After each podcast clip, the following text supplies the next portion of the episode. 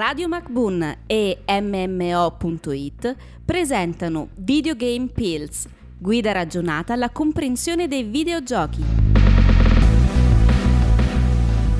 Adesso ti spiego perché la vita è pay to win. Bentornati a tutti in questi nostri podcast dove smontiamo alcuni preconcetti sui videogiochi e ne parliamo un po' giusto per fare chiarezza. Io sono Damiano di MMO.it Io sono Stan di MMO.it e oggi ci occuperemo di un tema particolarmente spinoso, al di là del, del titolo molto simpatico, che riguarda appunto la vita come pay to win. Per capire diciamo questa frase c'è bisogno di sapere prima di tutto che cos'è il pay to win.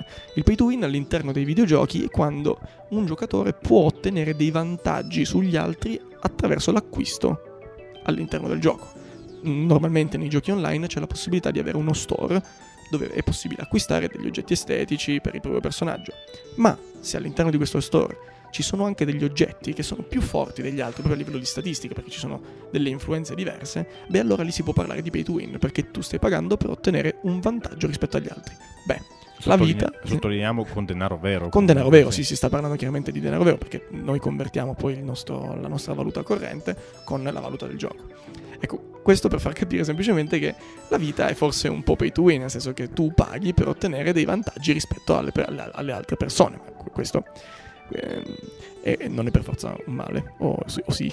Diventa un male all'interno di un videogioco quando un videogioco che è costruito su degli equilibri che prevedono eh, che tutti i giocatori quindi rispettino que- quegli equilibri eh, ci si trova con qualche persona che può permettersi di, di, di essere al di fuori dalle regole, no?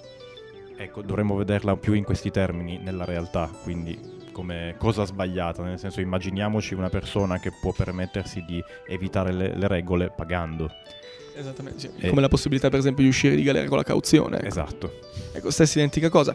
Ecco, nel momento in cui si sviluppa il, il, pay, il, pay, to win, cioè nel senso in che forme può avvenire? Dipende sempre dal videogioco, anche perché ci sono, con, come potrete immaginare, un'infinità di generi e sottogeneri ci possiamo ricollegare al discorso fatto precedentemente delle loot box, perché ci sono loot box che garantiscono il pay to win, quindi non stiamo più parlando di elementi cosmetici, ma di oggetti che ti permettono di essere magari più forte in meno tempo, ad esempio, o, o proprio più forte in generale, quindi un, un qualcosa che ti dà possibilità di essere migliore degli altri subito e in questo modo gli equilibri vanno un po' a farsi friggere.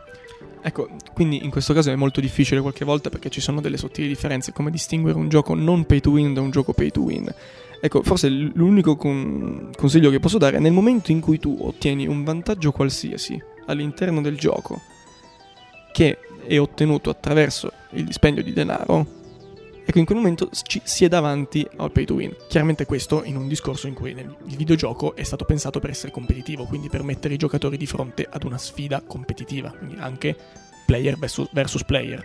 Se il gioco è in questo caso cooperativo, allora qualsiasi oggetto che va a modificare qualcosa che lo abbiamo acquistato attraverso la valuta del gioco, quindi attraverso il dispendio di denaro, beh, allora in quel momento non si sta parlando di pay to win, si sta parlando di un altro fenomeno che forse è un pochino più complicato, che però comunque non ha nulla a che fare con pay to win. Testi e voci di Damiano D'Agostino e Stefano Beltramo. Produzione Pierpaolo Bonante per Radio MacBoon.